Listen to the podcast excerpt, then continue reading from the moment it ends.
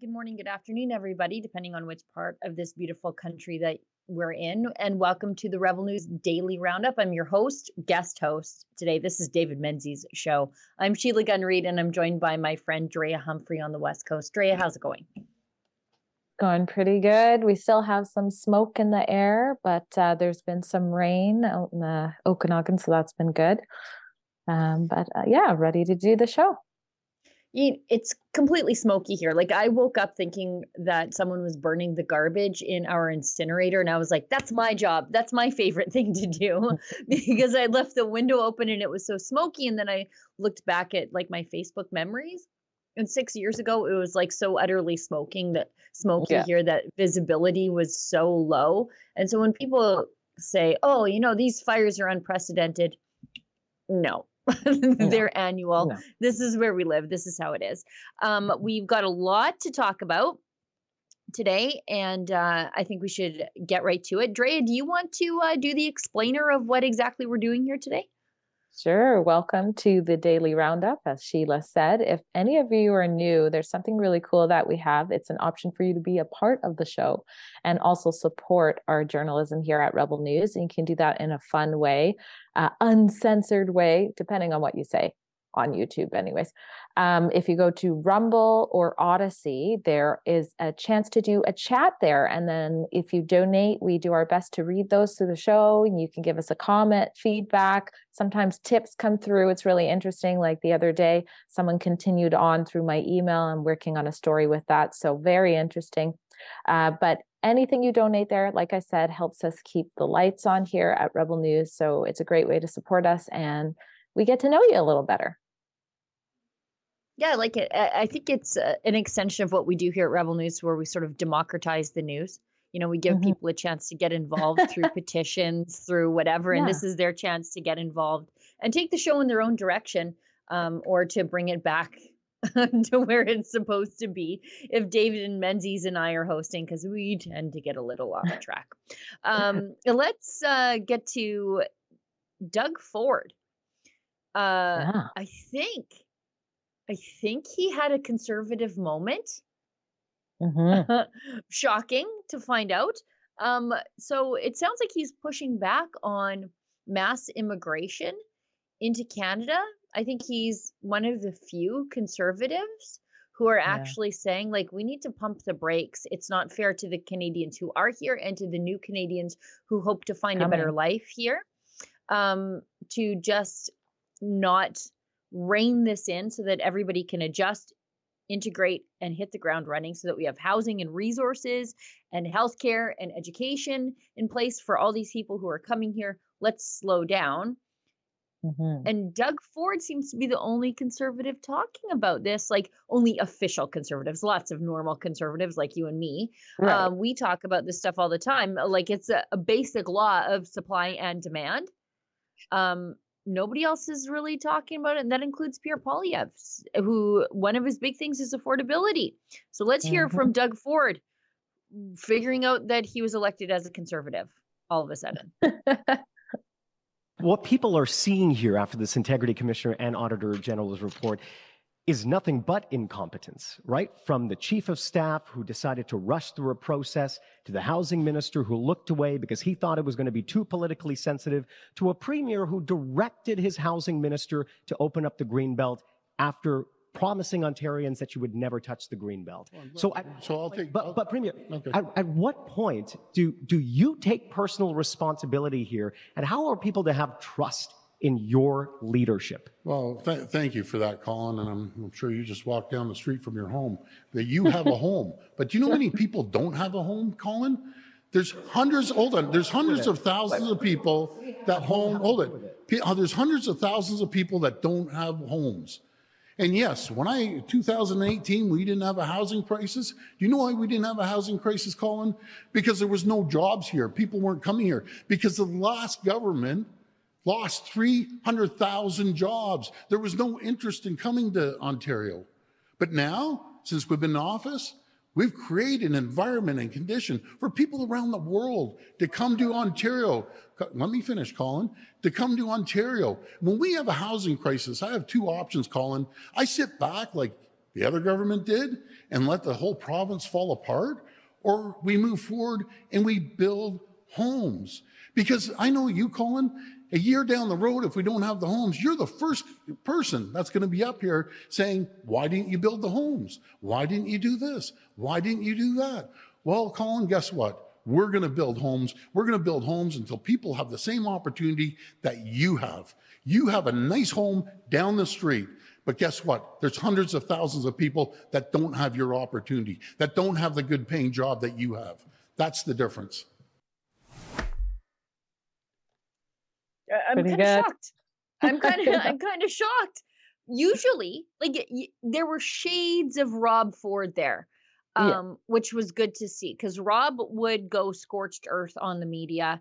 That's Rob mm-hmm. Doug Ford's uh, dearly yeah. departed brother, former mm-hmm. mayor of Toronto. Um, he would push back on the media when when they you know said something completely inaccurate or out of touch, as this guy said. Um, mm-hmm. But Doug Ford rarely does that. He sort of I mean, it's hard to watch Doug Ford press conferences because he sort of butt kisses to the same people who just chased his brother right into the grave.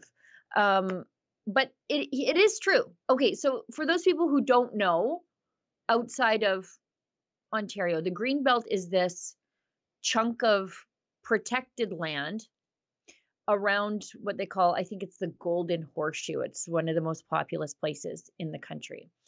And so it was protected, I think, by Dalton McGuinty way back in, uh, I think, 2005, 2006. It prevents um, large scale development and it's designed to protect farmland and other environmentally sensitive land it was sort of hmm. made by an edict. It's not really one of those like essential biospheres, although it does have a lot of farmland. But here's the thing, and I'm not against protecting farmland, by the way, but Ontario also has lots of farmland that isn't directly adjacent to Canada's largest municipality right. that you could probably zone agricultural forever. The the thing is, the left needs to choose now. Do you yeah. want to be environmentalists or do you want to have mass unfettered migration into Toronto? You only can have one. So if you mm-hmm. want to keep the green belt, okay, I'm willing to hear arguments, but I, I, also don't like the government just protecting swaths of land via edict because they'll do that to the oil patch. They did that to the Great Bear Rainforest, which is not really a thing. It's just it just was like stroke of a pen. We're calling this the Great Bear Rainforest. It wasn't really a thing, and now you can't do anything there. And so I, am sort of against that idea, especially when it's uh, designed to shoehorn people into the big city, city and not let the city spread out. I'm not against cities spreading out in Canada. Like this idea that we should be against urban sprawl and pile people on top of each other sounds gross to me. That's yeah. what they do in some of the less affluent parts, less developed parts of the world is build upward instead of outward. We're a very big country. We've got lots of space, but mm-hmm. you can only have one here. You can have all the migrants you want to the country, and they flood into Canada's most diverse city, Toronto, where there are mm-hmm. communities and people just like them, and it makes integration a lot easier.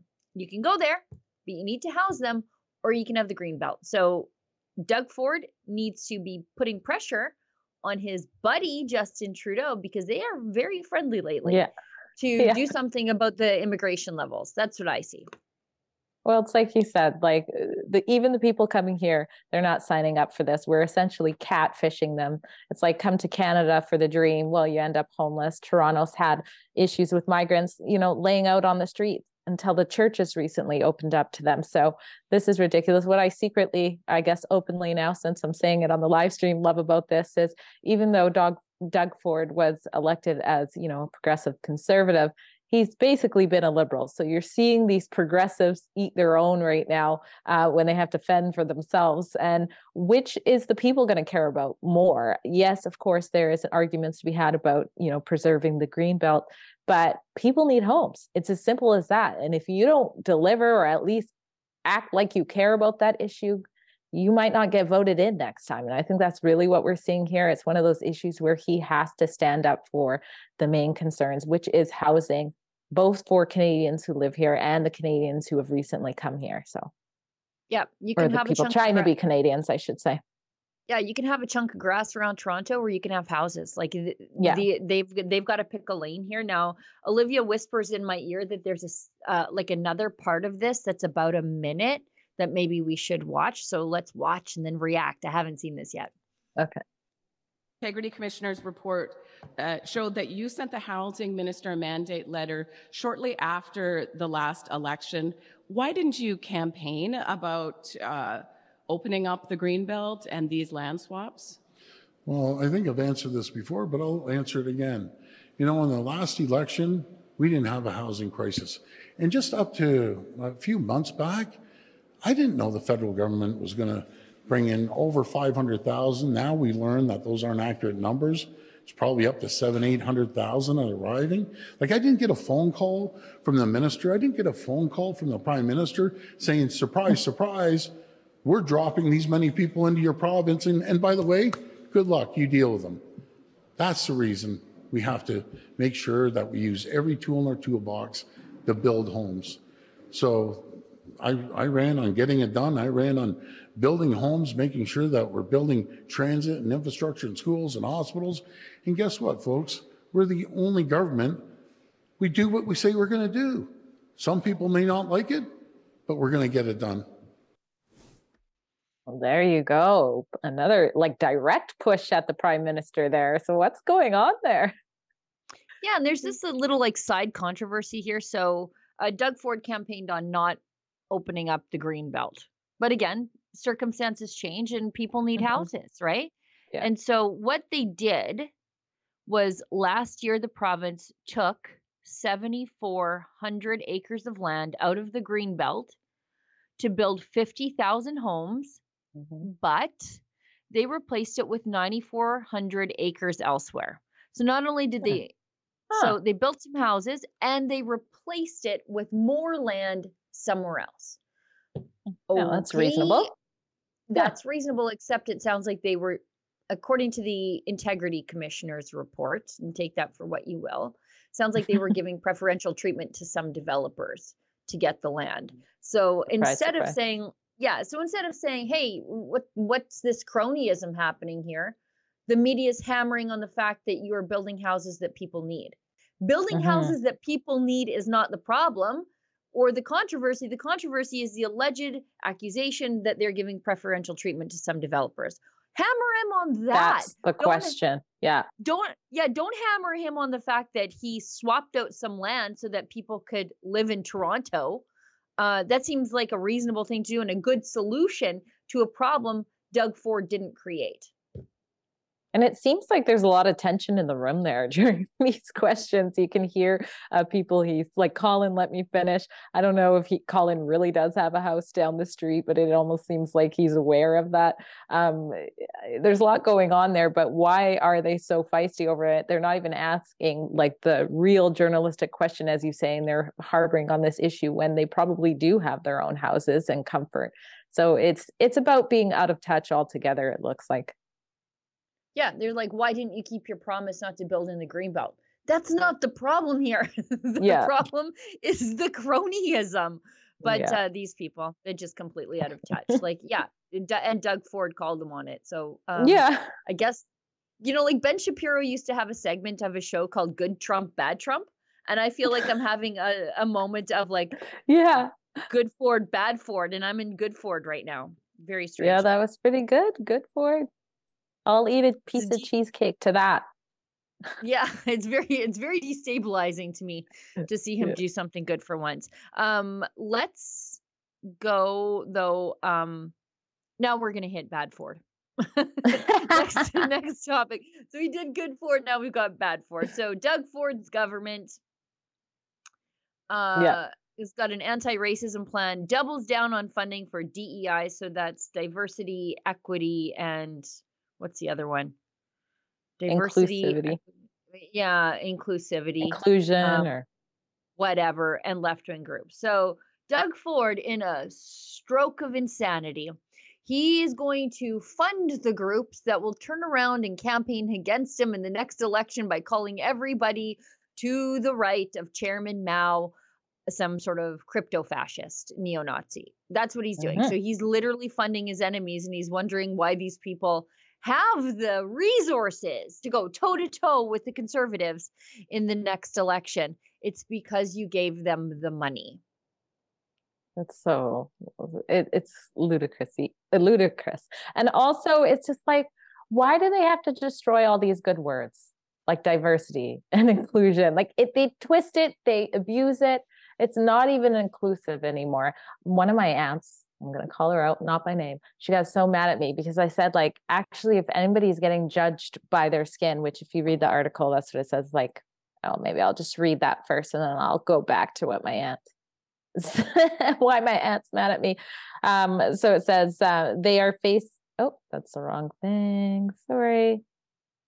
Oh, I'm sorry, guys. I can't find it. But oh, we have it on. Sorry, I'm a little not feeling that well, so bear with me. Uh, too many individuals are denied opportunities or face discrimination because of the color of their skin, their cultural identity, or their beliefs says Ontario's minister. So this is part of the reason why they're throwing millions upon millions of dollars into this garbage. And I said the other day on my like personal Facebook that, you know, if anybody is facing discrimination by their skin, it's actually like white middle-aged men. And boy, did I almost lose some family members over that one. But it's so true because they are the last to get any perks in anything right now. Um, and you know even as i would go as far as to say younger adults who are white like even scholarships like when my daughter was going through her scholarships and stuff there was actual like preferences to kids who are in the lgbtq plus community uh, or racialized or you can see even the way they want you to write essays and stuff like that. It's just so tainted. And to see a government giving millions and millions and millions into this nonsense that you're right is probably going to end up biting them in the end I guess rightfully so. It's just it's getting nauseating, and it's happening in every government, not just there.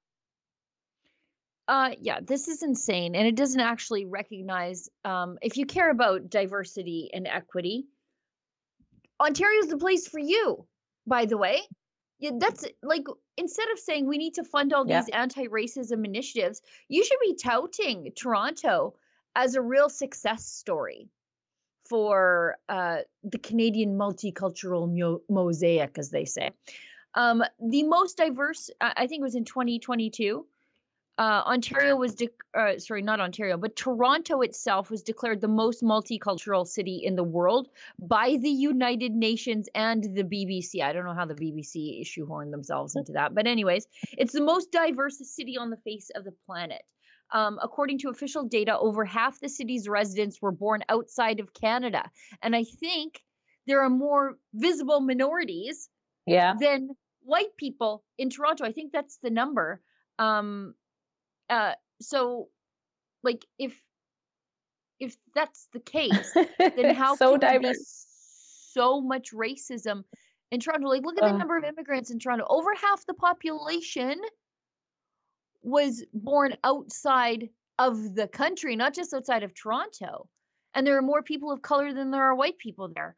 Yeah. That should be that should be like you shouldn't be funding the busybodies to complain about Toronto and Ontario. You should be mm-hmm. celebrating Toronto mm-hmm. as a success story to mm-hmm. behold around the world. But no, eh, exactly. just self-hating nonsense all the time it's always that and you know it reminds me of um, candace owens documentary of where the like the money for black lives matter went. It's not going to help you know black lives impoverished lives. Instead it went to interest groups like this too you know like the lgbtq community which is not a prominent community in the black community. No. like uh, it's just it's ridiculous and it's always about following the money. Yep it sure is and so Doug Ford is funding his enemies, and he's wondering why things are going to go poorly for him in the next election, or at least he'll have the he'll be in for a real fight in the next election. Yeah. And um, it's because he gave his political enemies government resources. Good job, Doug. Good job. So we had good Ford and bad Ford. Balance, yin and yang, and I feel better because um, I know Doug Ford to be more progressive than conservative. Uh, let's move ahead, though. Uh, Montreal won't return toppled John A. Macdonald statue to its downtown pedestal. the statue was damaged. That's a neat way of saying vandalized uh, Yeah. through mis- the mischievous, unlawful actions of protesters during an anti-racism. yeah, damage. That, look at how the damage um, during a protest in 2020. um, uh, you know what this says the- to me? This says to What? me that you can can you can commit vandalism and actual mischief, not Tamara Lich uh, honking for freedom mischief, but like actual mischief.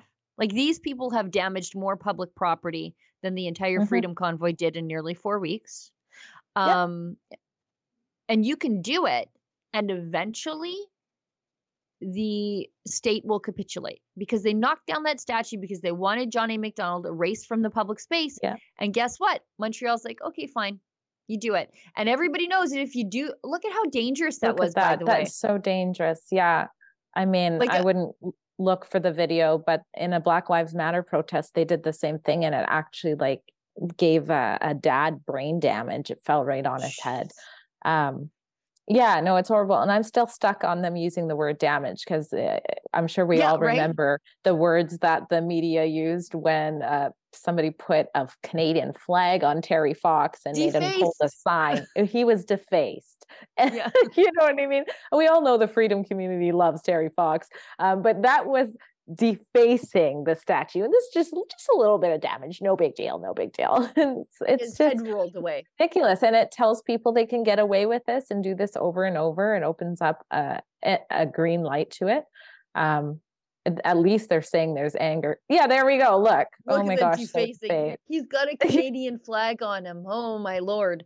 Um, but yeah, you can like pull yeah you can pull down a statue in a public space with hundreds of onlookers. Police were everywhere that day and didn't do a damn thing. Knock the head off johnny macdonald. And the city's like fine you get your way. Imagine parenting like that. Like Yeah. if, if your some people do. Th- it's probably their kids it's their kids taking the statue down so. Yeah, zero consequences. Those people Yeah. didn't go to jail for 50 days like tamara lich that's Yeah. for sure. No.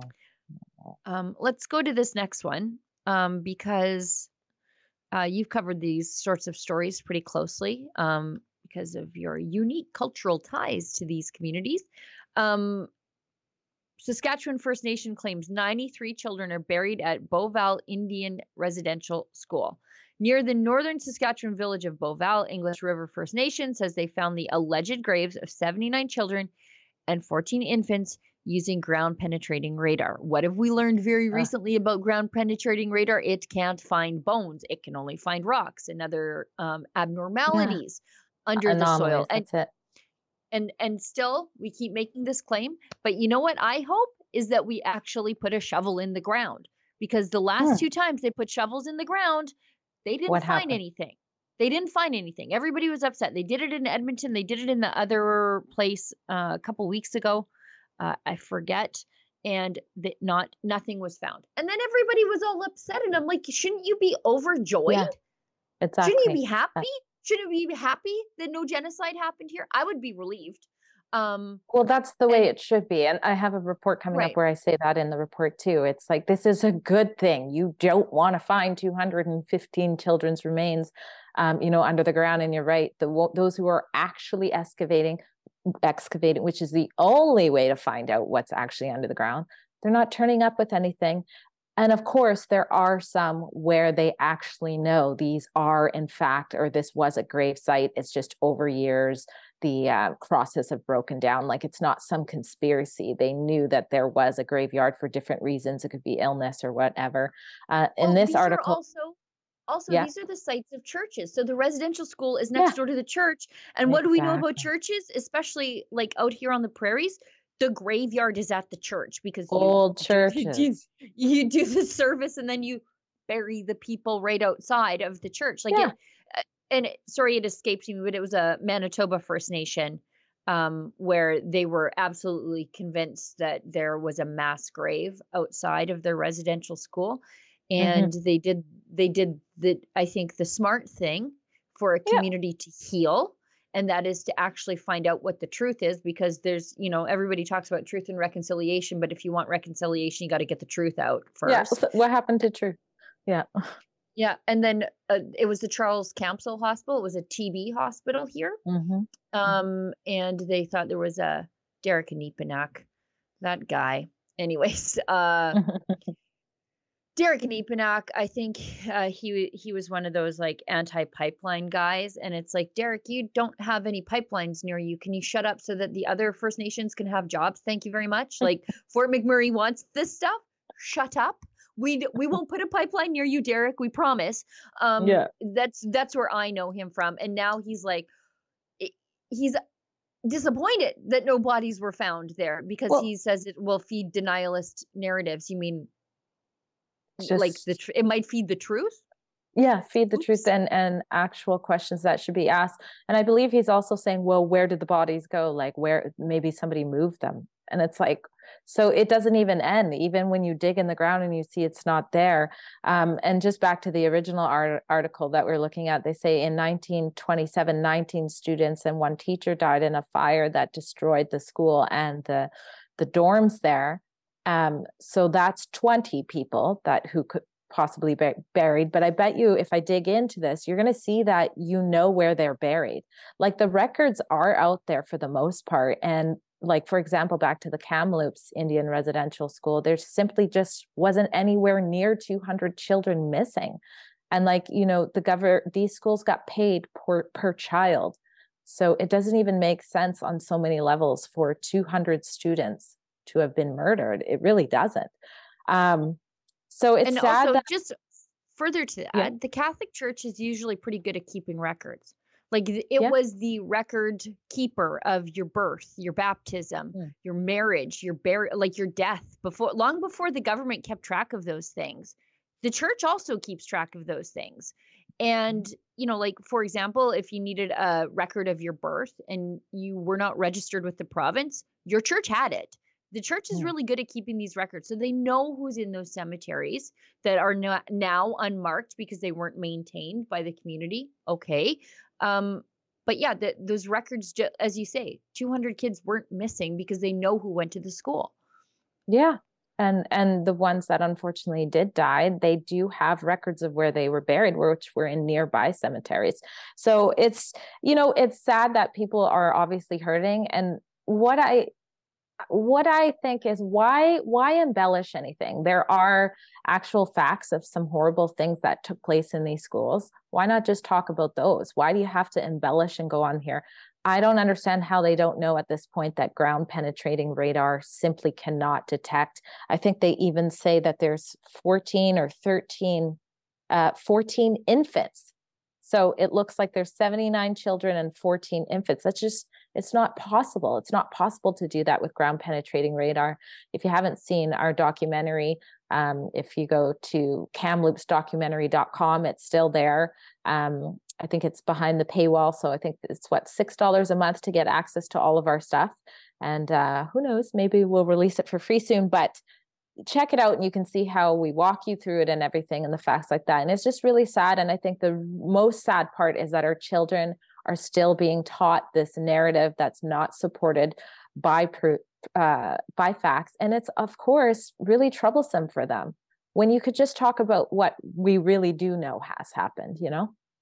Yeah, yeah, and it just you know like every no country is perfect, but ours is pretty good we yeah. have slavery here um you know it's a it's a pretty great place to be if you're a visible or a sexual minority it's why why we had these waves of mass migration to mm-hmm. this country and it just to teach little kids to hate their country i think is a terrible terrible thing and the worst part is it's a lot of it is based on lies exaggerations and hyperbole um, but I hope, here's my hope. Well, I hope seeing... some. Oh, Doug Ford.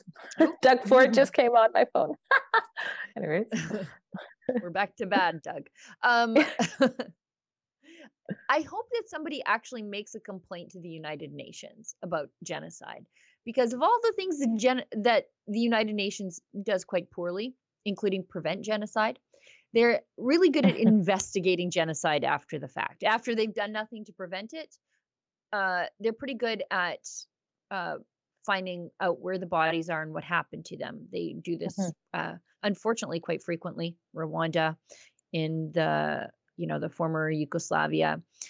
So I hope they do complain to the United Nations and say there was a genocide happening in Canada. I mean, Justin Trudeau said there was a genocide in Canada. That's all the proof we need. Let's make a formal complaint to the United Nations and have them yeah. come excavate. Because if the local communities are not going to do this to provide mm-hmm. healing and truth and reconciliation, let's get somebody from outside the country to do it. And, yeah. uh, you know, instead of just ground penetrating radar rumors, let's get to the bottom of this, please. Exactly. Here, mm-hmm. here. Okay, let's hit that's uh that's that. Let's hit an ad break and then uh we've got some freedom convoy stuff and uh lots of stuff about the federal government wasting our money. Green evergreen stuff. Justin Trudeau's new censorship law, Bill C 18. It's a shakedown and a desperate attempt to keep the mainstream media afloat. Many have already lost their ability to access our Facebook and Instagram pages. The blackout will soon affect every user in Canada. We've partnered with Private Internet Access, a VPN provider dedicated to safeguarding digital privacy. For just $2 a month, you can maintain your access to our content across all your devices at piavpn.com slash rebel news. Do you want to start feeling like your pre-COVID self again? You're not alone. The wellness company's Spike Support Formula is an all-natural supplement to help people do just that. It was created by cardiologist Peter McCullough and his expert team of doctors to help the people experiencing effects from COVID and the you know what. Go to twccanada.health slash rebel today.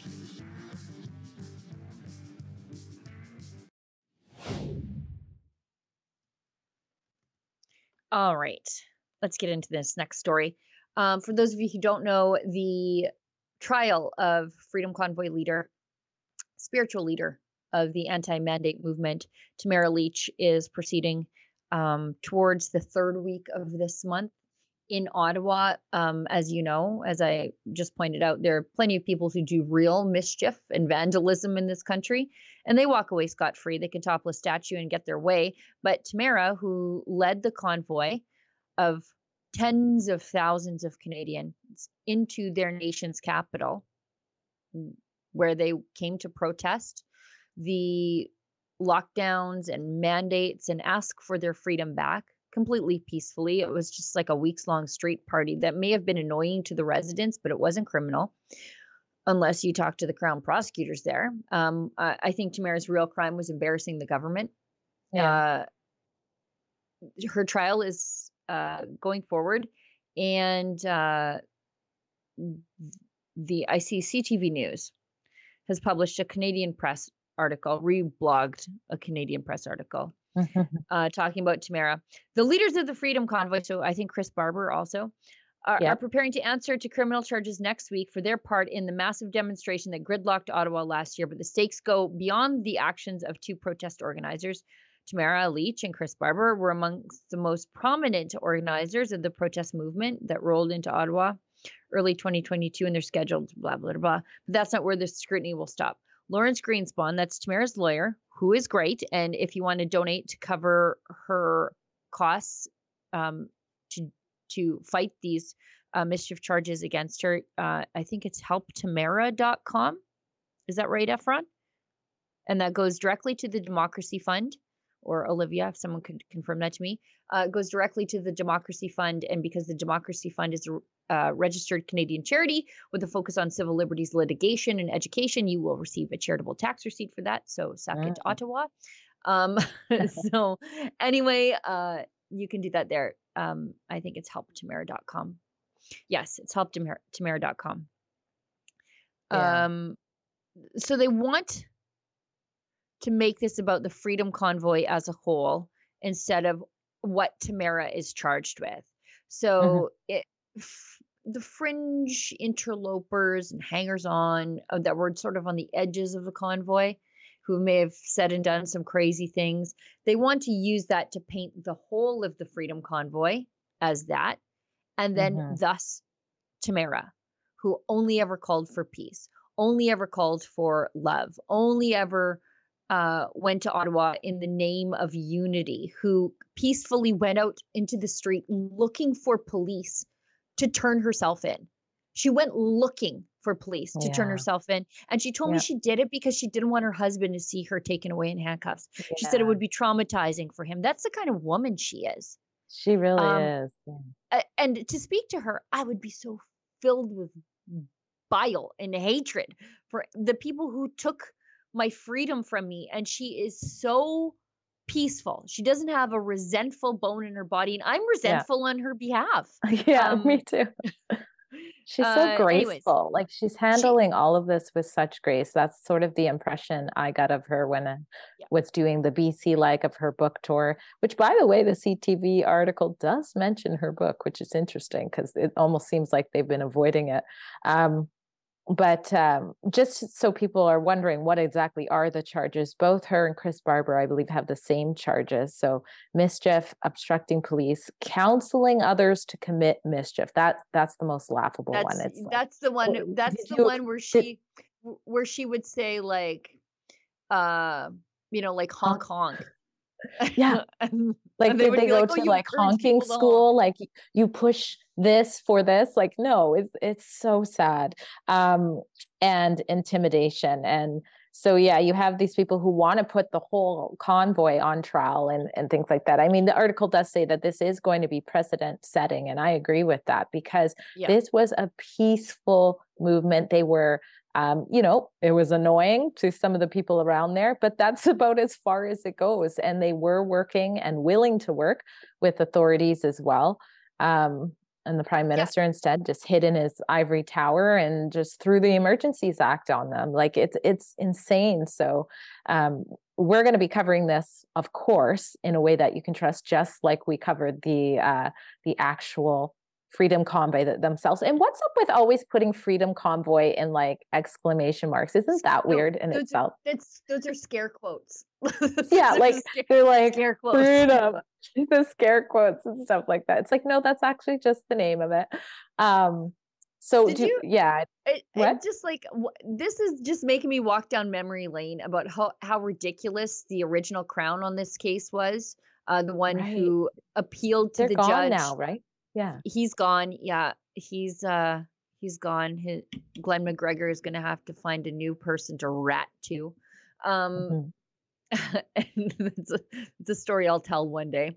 Um anyways, uh they they held her without bail. Little Tamara, who's like four foot yeah. eleven. She says she's five feet, but I know she's lying. Um she says, Ezra says four foot nothing. Yeah, they held her nothing, for grandma. for they held her for 49 days. There were times at which I was watching her trial and tweeting it live that I didn't real realize that she was in the prisoner's docket because Ugh. she's so small I couldn't see her. Um, yeah. and they said that Justice Julie Bourgeois decided that um, Tamara would pose a risk to quote the physical, mental, and financial health and well-being of Ottawa residents if she were to rekindle the protest. But Tamara never said that she would rekindle the protest. She said, no. "Let me go and I'll go back home. It's yeah. over. Let me go and I'll go back home." But they kept her exactly. just in case she thought uh, wow. I might I might walk down the streets. They basically banned her from Ottawa. Like they banished her from her nation's capital because I I think her crime truly truly was embarrassing the government, being the most effective opposition Justin Trudeau has ever seen. Because the, this is her turning herself in. Yeah. It's so sad. And both Look her how tiny she is.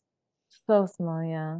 And both her and Chris Barber, they say like, I mean, the word organized, yes, of course. I say they like organized it so it didn't get out of control. There is a lot that was grassroots about this. I mean, both of them say that they were just surprised at how many people actually showed up and the fact that it maintained this peaceful stuff and not just peaceful you know people were feeding the homeless it had really good vibes is impressive. And that's where the organization is a blessing um, you know that there were actual leaders that could keep this civil because people were angry rightfully so and i was i was just praying that there wasn't going to be a drunken fist fight that was going to be blown out of proportion but not even that happened you know yeah. yeah.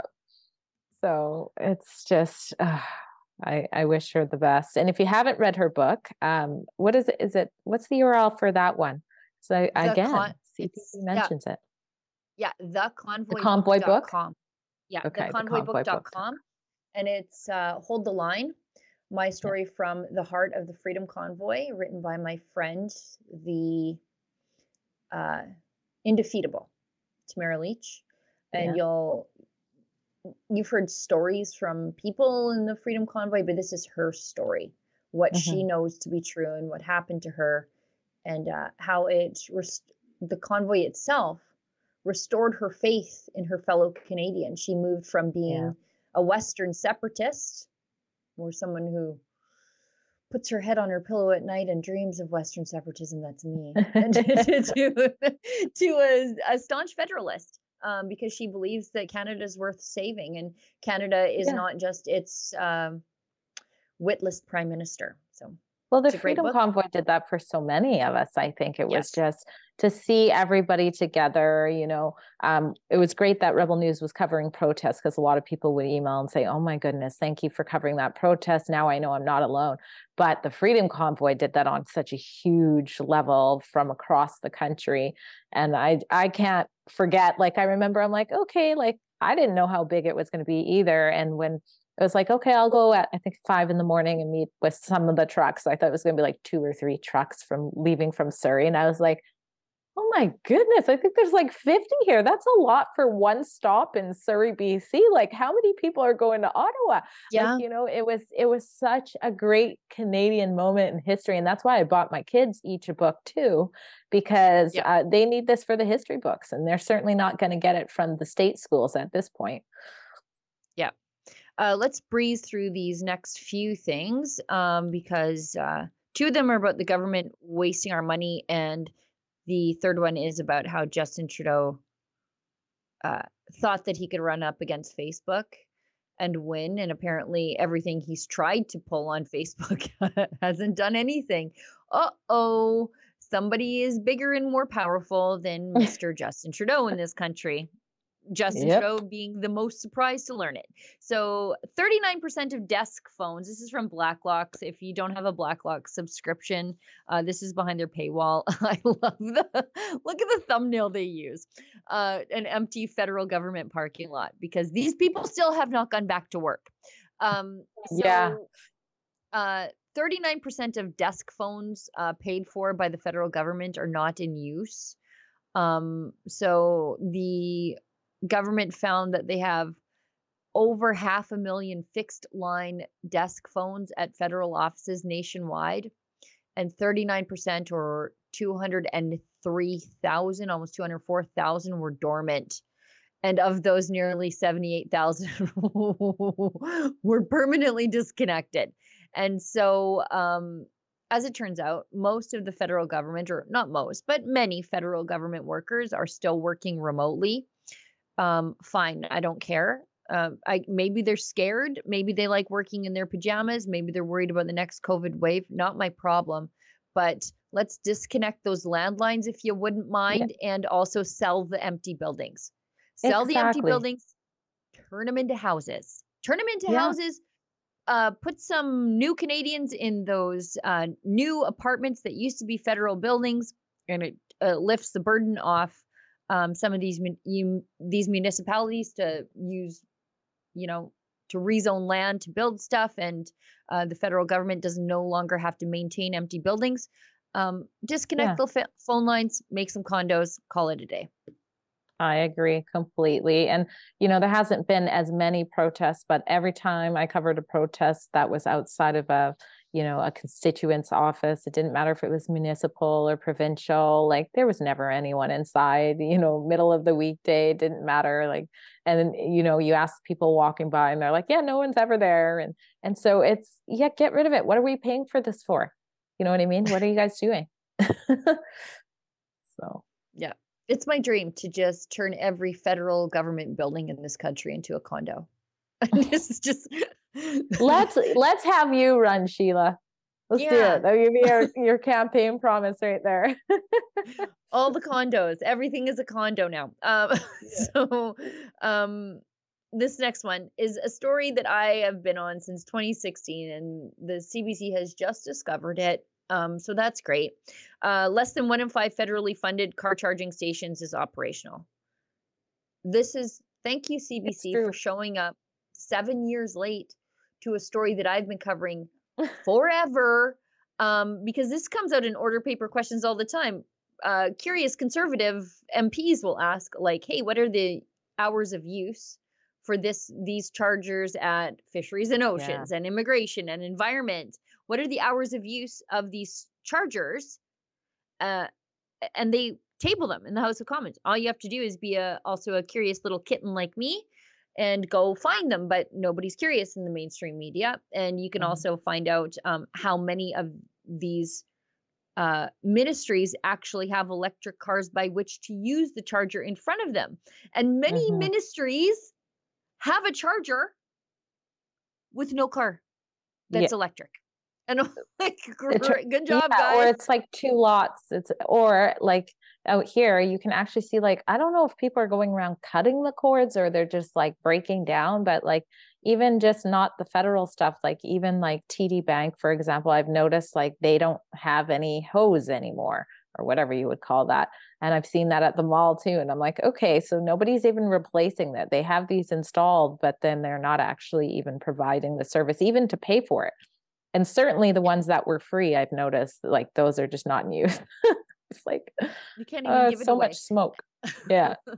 Yeah. And you know what? Or I'm, maybe I'm they don't want to give it anyway like maybe their bill's too high now or something so they're cutting the cords themselves. I should look into it like what happened? I i found car chargers that were in places they built them and yeah. then they couldn't hook them up to electricity because oh the they were built in a place that couldn't access the electricity in an affordable way. Like they would have Such to like trench and dig out a whole parking lot just to get electricity to the car charger so it could oh charge maybe the one or two cars a month that pulled up to this thing. And these were the ones run by the federal government. But uh, honestly I'm quite relieved that nobody is using these things because we don't have enough electricity on the grid for the liberals' fevered dreams yeah. about the amount of electrical cars we should be using. Like they say, the government invested uh, 768 million between 2016 and 2027 to buy and install nearly 90,000 chargers. We don't have the electricity for these things. No, we just don't. No. So, and 90,000 chargers do we even have 90,000 fully electric cars in this country? I'm not sure. I think we Good have question. somewhere around like 50. Maybe no, I think eh, like in Alberta, and I pulled it up last week and I can't remember the number, but you can actually check because uh, our government publishes this, thank God. Um, the uh, vehicle registrations by fuel type. So I can just go look and see mm-hmm. how many diesel cars are on the road and hybrid cars are on the road and gas powered and propane and natural gas and uh, fully electric. And I think, um, there we go. I think this is the Canadian government. So hybrid electric, battery electric. Okay, so there were 95,896 plug in electric vehicles registered in the whole country and the feds have funded wow. the, nearly 90,000 so wow. you could get, you could very nearly get your own charger yeah. for your electrical car thanks wow. to the feds. What a mess. What on earth? That, that's crazy. Oh that's man. crazy. kind of it ties into uh good old your good old premier danielle smith uh, slamming, I love this, climate criminal stephen Guilbeault about attempting to limit Alberta's energy resources. It's kind of all connected, but some common sense it looks like we're going to hear. I love her. I have a good relationship with many of the federal ministers, and I'm really hopeful as we put our table together that we're going to come to some constructive approach so that we can reach carbon neutrality by 2050. But I have to say, I'm constantly dismayed that Environment Minister Stephen Guilbeault continues to take shots against our province as we're trying to begin this collaborative process.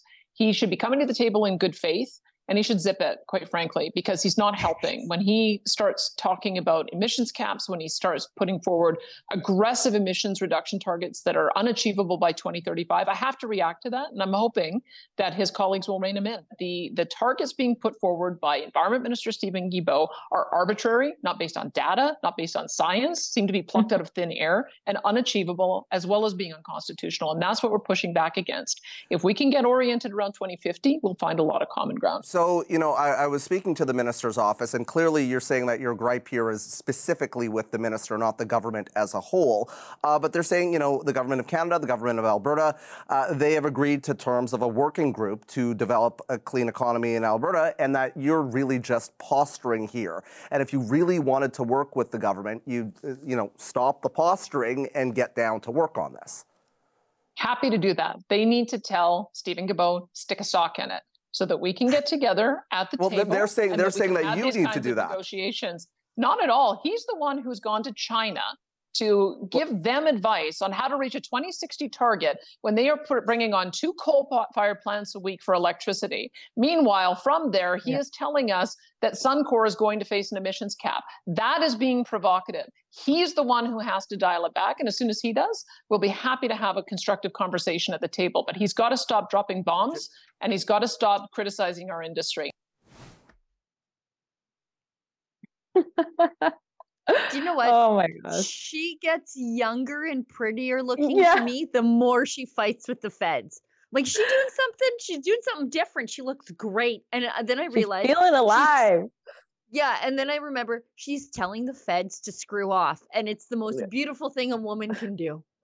Yeah she's such a boss and like i mean there's so much there that she said that is so true and i love when she said like it's not based on data it's not based on anything it's pulling it out of thin air and of course the reference to him being an advisor for china of all places when you claim to care about these issues you're actually uh, doing that little side hustle there um, you know she fit it all in there so nicely She's great. Telling the feds to stick a sock in it. Just Yeah. beautiful. You know what? We're going to have so many quotes from her when she's no longer premier. I hope she's premier forever at this point, but there are going to be so many quotes from her. Like it's going to be the way I quote Ralph Klein now with his colorful language that I will look back and I will uh, favorably quote this premier. Telling I Stephen already Guilbeault, quote her. he- I already quote her on Twitter because she says a great sock in it. one-liners. Yeah, Oh, she's she says so- great so- one-liners. she's an Alberta girl. You know, we're Yeah. like that. Yeah. I think the last quote I did with hers was she said that I think you guys had 650 wildfires and 500 of them were human caused. And it's just like you, BC is the opposite. It's so hard to find. Uh, I mean, you can find the information, of course, if you look it up, but you won't find like the premier ever saying anything Right. like that. He's never going to just say it. So, yeah, Yeah. Yeah. she just basically told this guy what was what. oh yeah, there, there it is. We can Look at play her, it if you want. at her. Put, Premier, do you believe that climate change and the unprecedented wildfires we've been seeing this summer are at all not related? unprecedented. All, all I know is in my province, um, we had 650 fires and 500 of them were human caused. So we have to make sure that when people know that when it's dry out there and we get into forest fire season, that they're being a lot more careful because anytime you end up with an ignition that happens, it can have devastating consequences. And so that's uh, what I would hope that we can we can educate the public on that front as well.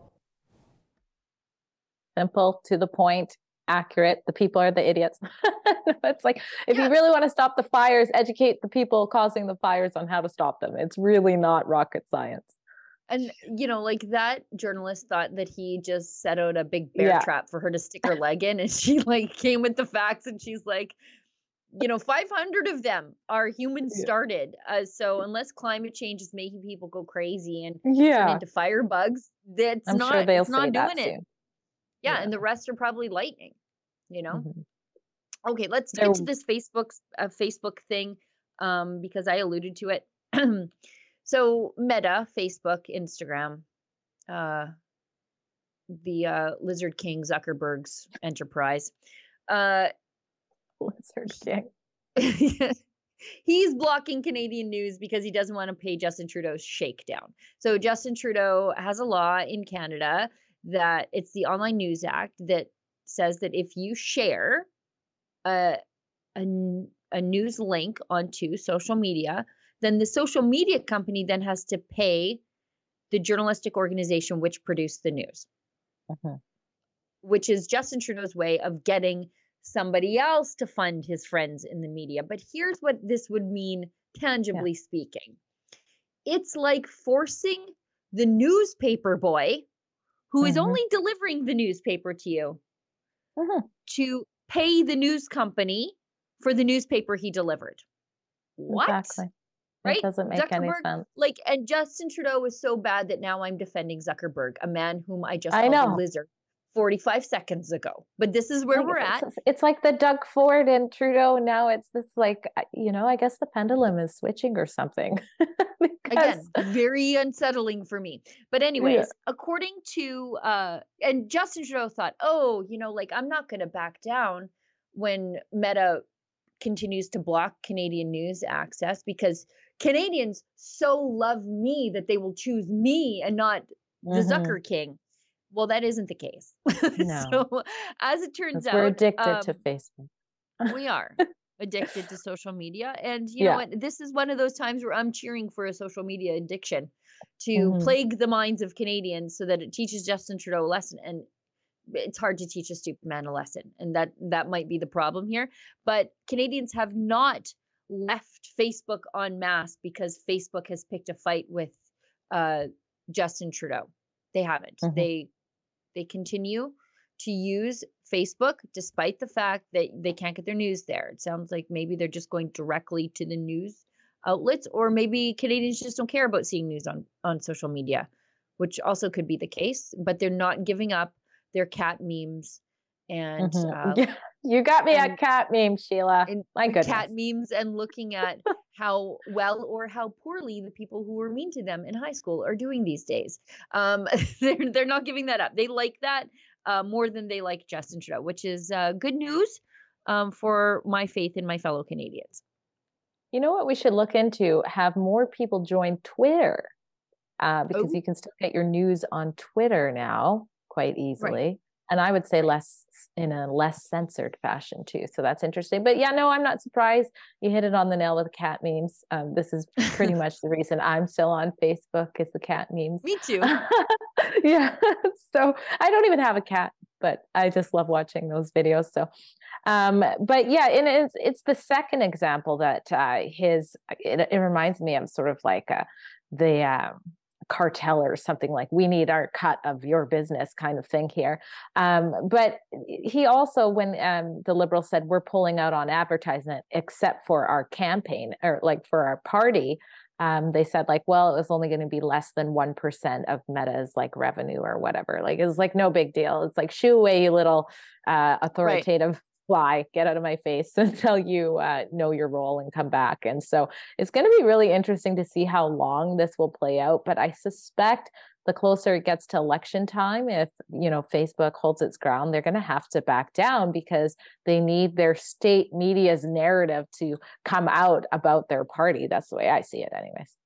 Yeah, I think you're probably right. And yeah, I think that's funny that the liberals are so unprincipled that they can't stick to their guns when it comes Yeah. to not buying ad buys on Facebook for the party.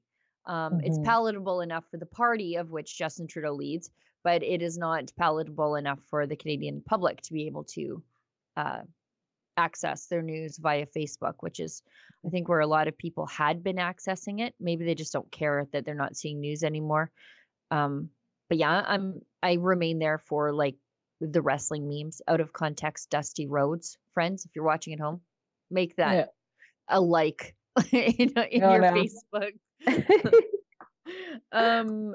Anyway, so we should hit an ad break, and then um, if we don't have any, and then if we have chats, we'll go to those, and if we don't, we'll just tidy up a few uh, things Yeah. from uh, Saskatchewan. Now's your time.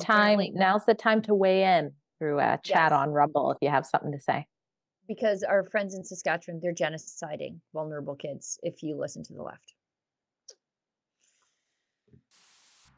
In a world plagued by conformity, where truth is distorted, freedom is a distant memory, and Big Brother is always watching.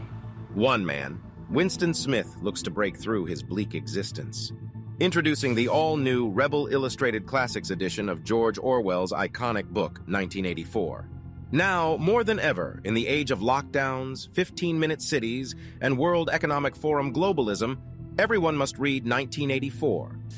Uncover the hidden depths of this literary classic with our exclusive illustrated edition that brings Orwell's haunting vision to life, reborn with a foreword by Ezra Levant and 30 captivating new illustrations by artist Paul Ravoche you see that Orwell is not only explaining what might come, but in my opinion, what's already here, even back when he wrote it in 1949, but much more so as we see revealed today, particularly with the last three years. Join the rebellion against conformity. Get your hands on the Rebel Illustrated Classics edition of 1984, now available at buy1984.com.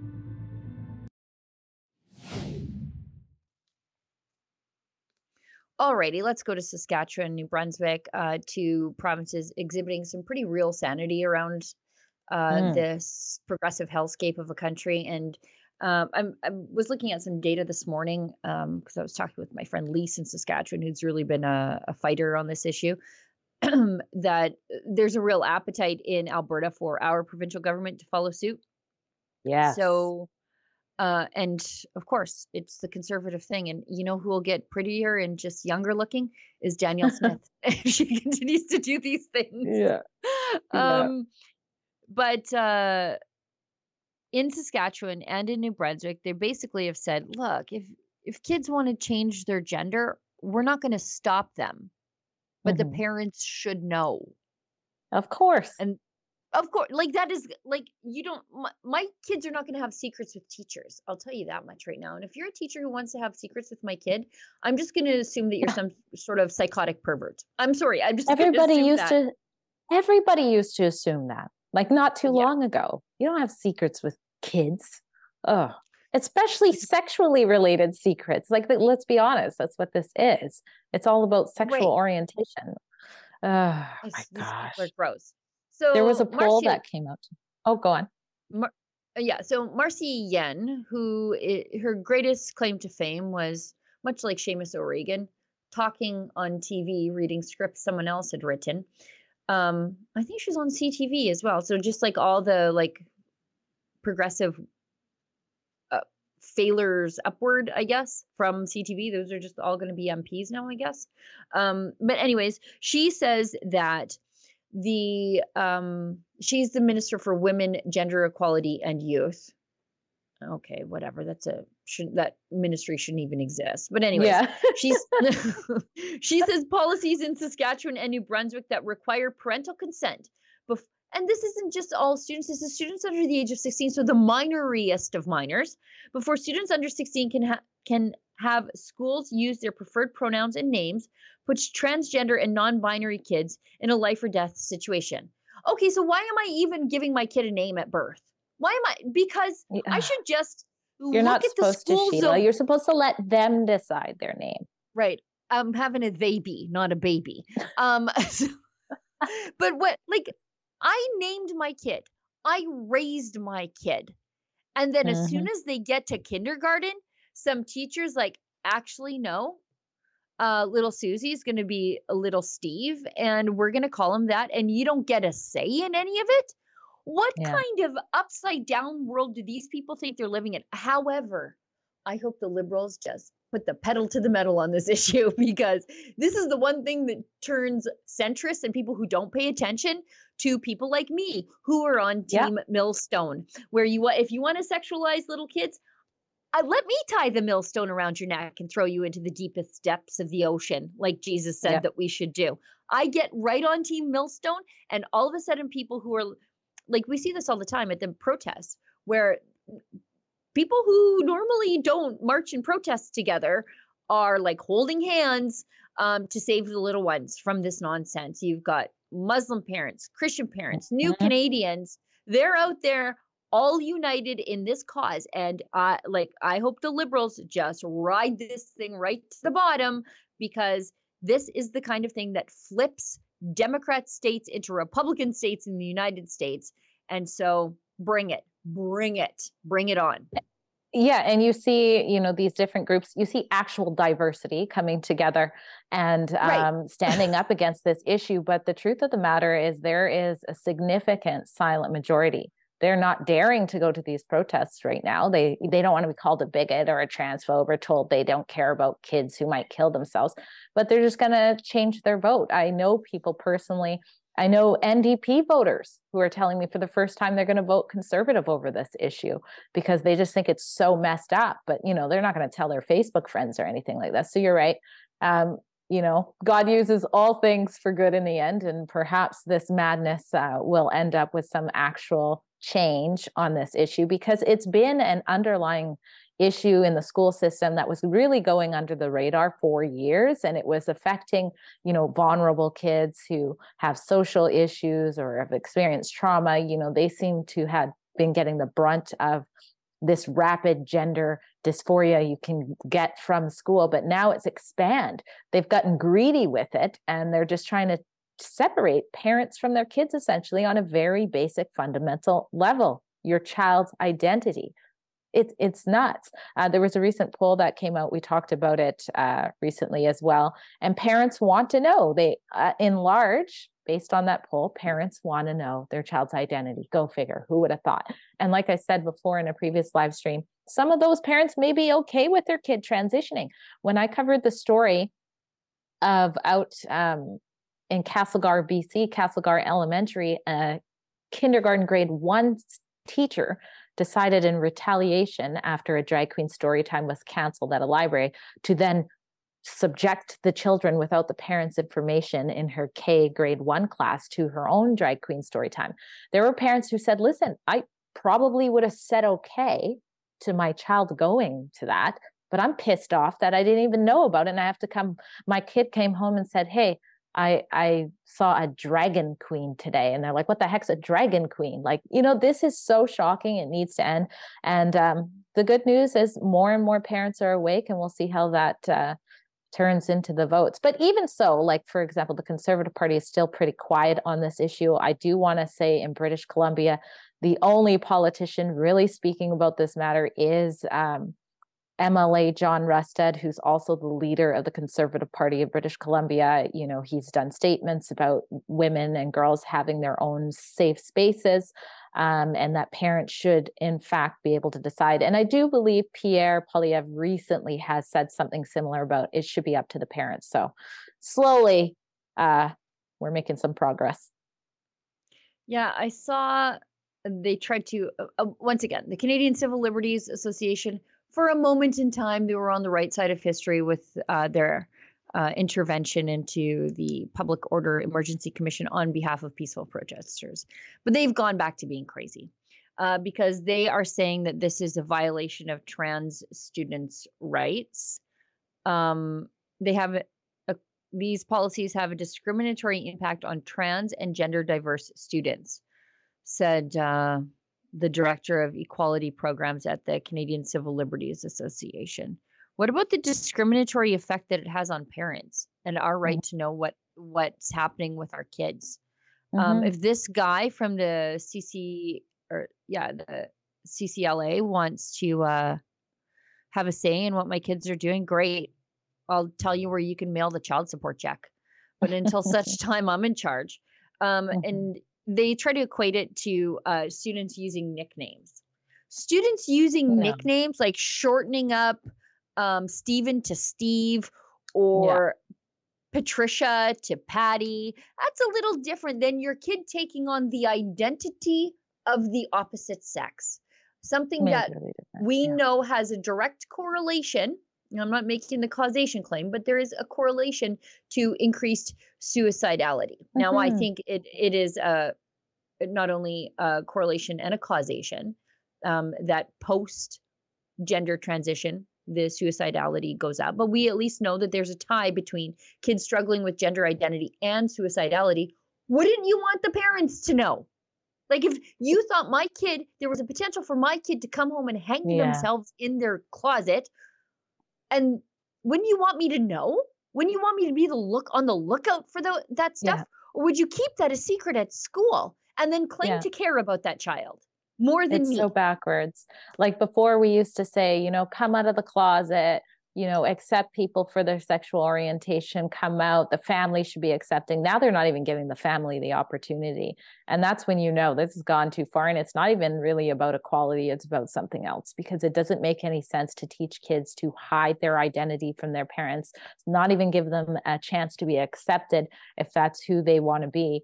Um, and just on it, like I said, on a very basic level, you're teaching children to not tell their parents things, which obviously can trickle into other things that they're doing as well.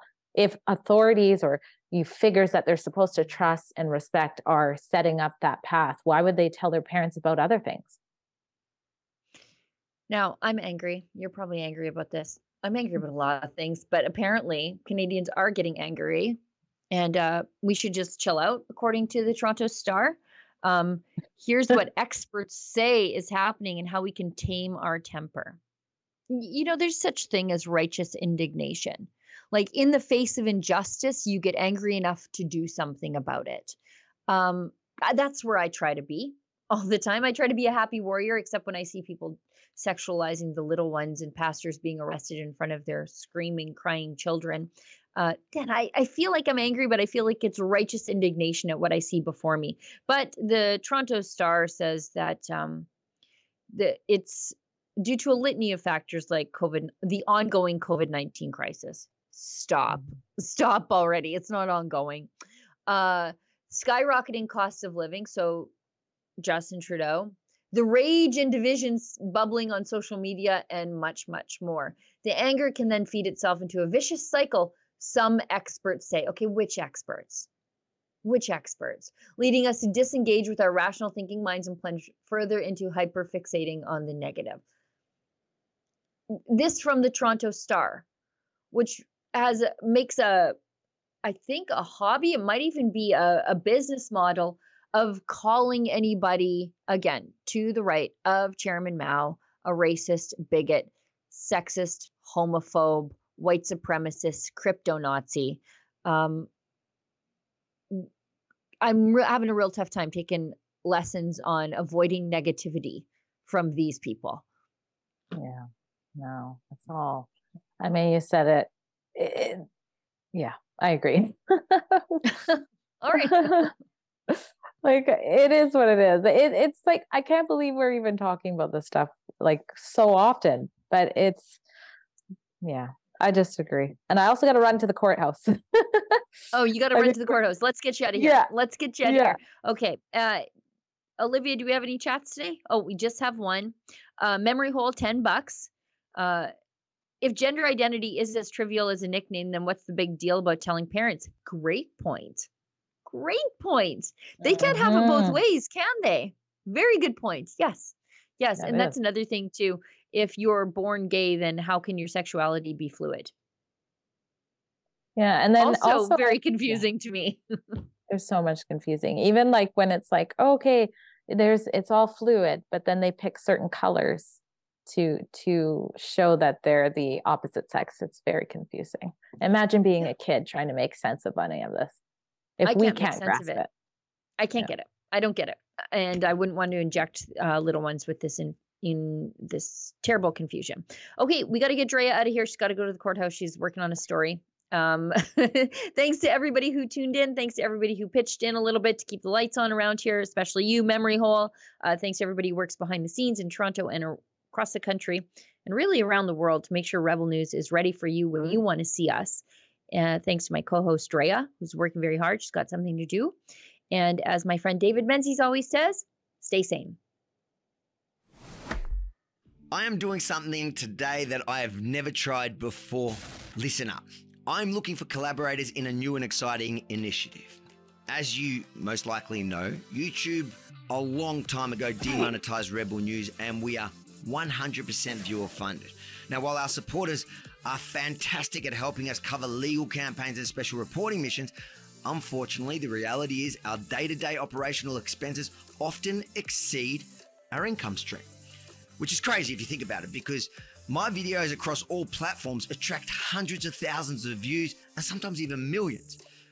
So I want to share that reach with the right partners. If you have a product or business and want to enter a win win relationship with me, please go to rebelnews.com forward slash ads and fill in the form to let me know. I won't be accepting anyone. I need to believe in your business or product so I can sell it proudly for you. And for successful applicants, I will guarantee a minimum view count, meaning even if your ad is published on the less popular reports, we'll keep promoting your business or product until it gets the agreed minimum eyeball. So, again, if you have a cool company or product that either wants to take advantage of my reach or want to support my work through advertising in a way that you can write it off as a tax deduction or both, head over to rebelnews.com forward slash ads and hopefully we can join forces soon.